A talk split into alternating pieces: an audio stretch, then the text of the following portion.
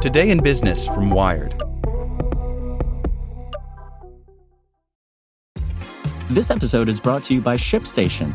You know, some things take a lot of work, like sending little robots to far off distant planets. And just as that's challenging, so too is running a successful e commerce business, especially when there's so much to do. So I want to introduce you all to ShipStation. Now, I love using ShipStation because of its easy to use dashboard, which makes managing orders and printing labels a breeze and super smooth. Oh, and the customer service is just out of this world. It's exactly what you need to help grow your business. Sign up for your free 60-day trial at shipstation.com slash technews. That's shipstation.com slash technews. Want to learn how you can make smarter decisions with your money? Well, I've got the podcast for you. I'm Sean Pyles, and I host NerdWallet's Smart Money Podcast. Our show features our team of nerds, personal finance experts in credit cards, banking, investing, and more. And they'll help you make the most of your money while cutting through the clutter and misinformation in today's world of personal finance. You'll get clarity on strategies to help you build your wealth, invest wisely, shop for financial products, and plan for major life events. Listen to NerdWallet's Smart Money Podcast wherever you get your podcasts. Today in Business from Wired.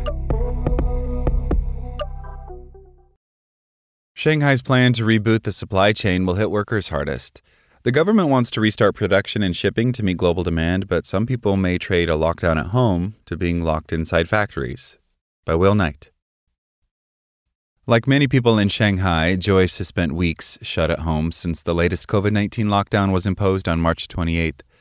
The software industry executive, who asked to be identified only by her first name to avoid attention from the authorities, says she has suffered from food shortages, and the compound where she lives has resorted to group buying, where different individuals are responsible for sourcing as much of a certain product as possible for the community.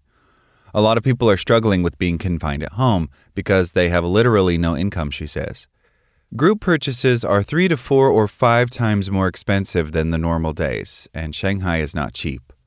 Faced with this dire situation, the central government in Beijing has made it a priority to restart Shanghai's industrial sector. Liu He, the Chinese vice premier, announced that the government would aim to stabilize the country's supply chain by helping 666 companies in COVID ravaged Shanghai reboot their operations. Doing that while the city continues to battle China's worst COVID outbreak since the pandemic began may prove an enormous challenge and may not succeed in curbing the disruption that the global supply chain could feel for weeks or months to come. The government announced the whitelist of Shanghai companies it would help to reopen on April 15th. Out of the 50,000 or so that operate in the area, the list includes domestic and foreign firms that provide key inputs to the supply chain, such as manufacturers of semiconductor components, automotive parts, and medical supplies. Tesla's Shanghai factory has reportedly reopened already, with workers shut in a closed loop, but with many component suppliers still closed, it is unclear how much of the production line is operating. The government may feel that it has no option but to kickstart industrial activity, even though the situation in Shanghai is not yet fully under control. China's National Bureau of Statistics released economic data showing that although the economy expanded 4.8% in the first quarter of 2022 compared to the same period in 2021, in March, economic activity slowed in Shanghai and other cities subjected to lockdowns. People here have mixed feelings about the reopenings because they see them as partly a public relations exercise, says Joyce. Most companies will ask people to live at the factory, but how are you going to do it? People may not be allowed to go home. Some factories have been able to continue operations while minimizing the risk of COVID outbreaks by operating with workers shut inside a closed loop, meaning that they have to remain inside a plant, eating there, and in some cases reportedly sleeping on the floor for days or even weeks at a time. Many workers would need permission to leave the compound where they live and then risk not being allowed to return. Some factory managers are unsure whether workers will show up one at a Shanghai electronics factory who asked not to be named because of the risk of upsetting the authorities, says his factory has been successfully using the closed loop approach, but he worries that it may be difficult to find enough workers for each new shift. Fiona Yu, a partner at the Chinese investment firm Northern Light Venture Capital, who also lives in Shanghai, says the lockdown has been challenging but manageable. She believes that people are able to get enough food, if not exactly what they'd like, I think most of the people, especially young people, they are willing to go and work, she says. But Yu says some of the companies her firm has invested in have faced difficulties. Some have had to halt operations because of shortages of hardware components. A few entrepreneurs have even been forced to sleep at their labs to ensure that important biotech experiments are not disrupted. They are suffering, but they are doing it, she says. Shanghai is a particularly important producer of key components for the automotive and electronics industries, as well as a vital center of shipping. Restarting factories will provide income for some workers, but the biggest benefit will be for global supplies of products. At least 249 of the 666 companies that the government earmarked for reopening are automotive manufacturers, according to Everstream Analytics, a company that provides supply chain data. China is now experiencing some of the most draconian government imposed measures in the world as it struggles to maintain its zero COVID strategy against the contagious Omicron variant of the virus. Numerous cities and districts in China have been partially or fully locked down in recent weeks, but the situation in Shanghai, where COVID was able to spread before being tackled aggressively, has been particularly severe. Reports emerged of the residents of one of China's wealthiest and most cosmopolitan cities going hungry and being refused hospital treatment for serious illnesses. The city has seen more than 400,000 COVID infections, a huge number by China's standards, but only 17 deaths, according to official numbers, a figure that some experts question.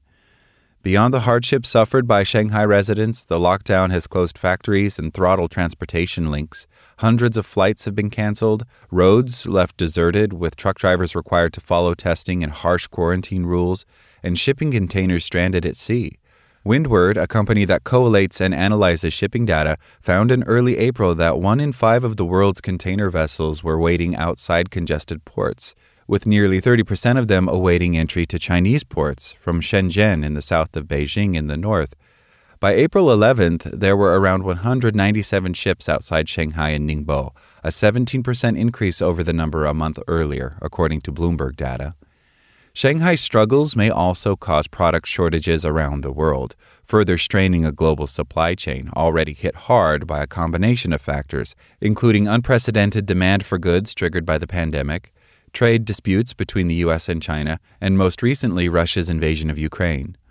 Even with the government's efforts, the global electronics industry may be particularly hurt by the situation in Shanghai.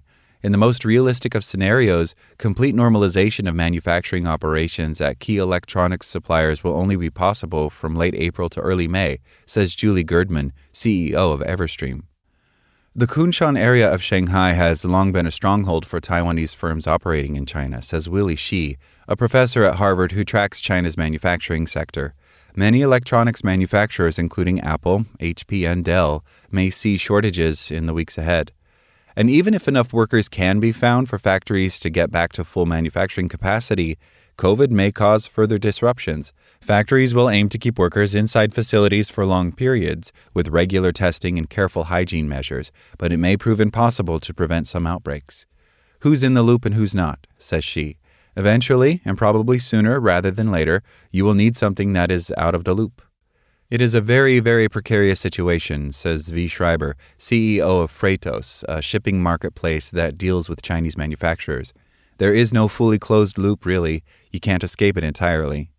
Restarting factories will also rely on people willing to experience yet more hardship by being locked inside factories and risking exposure to the virus.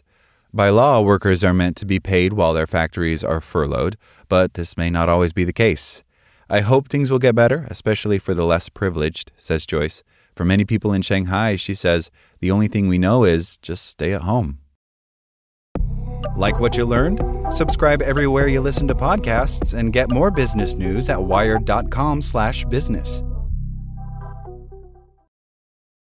Want to learn how you can make smarter decisions with your money? Well, I've got the podcast for you. I'm Sean Pyles, and I host NerdWallet's Smart Money Podcast. Our show features our team of nerds, personal finance experts in credit cards, banking, investing, and more. And they'll help you make the most of your money while cutting through the clutter and misinformation in today's world of personal finance. You'll get clarity on strategies to help you build your wealth, invest wisely, shop for financial products, and plan for major life events. Listen to NerdWallet's Smart Money Podcast wherever you get your podcasts.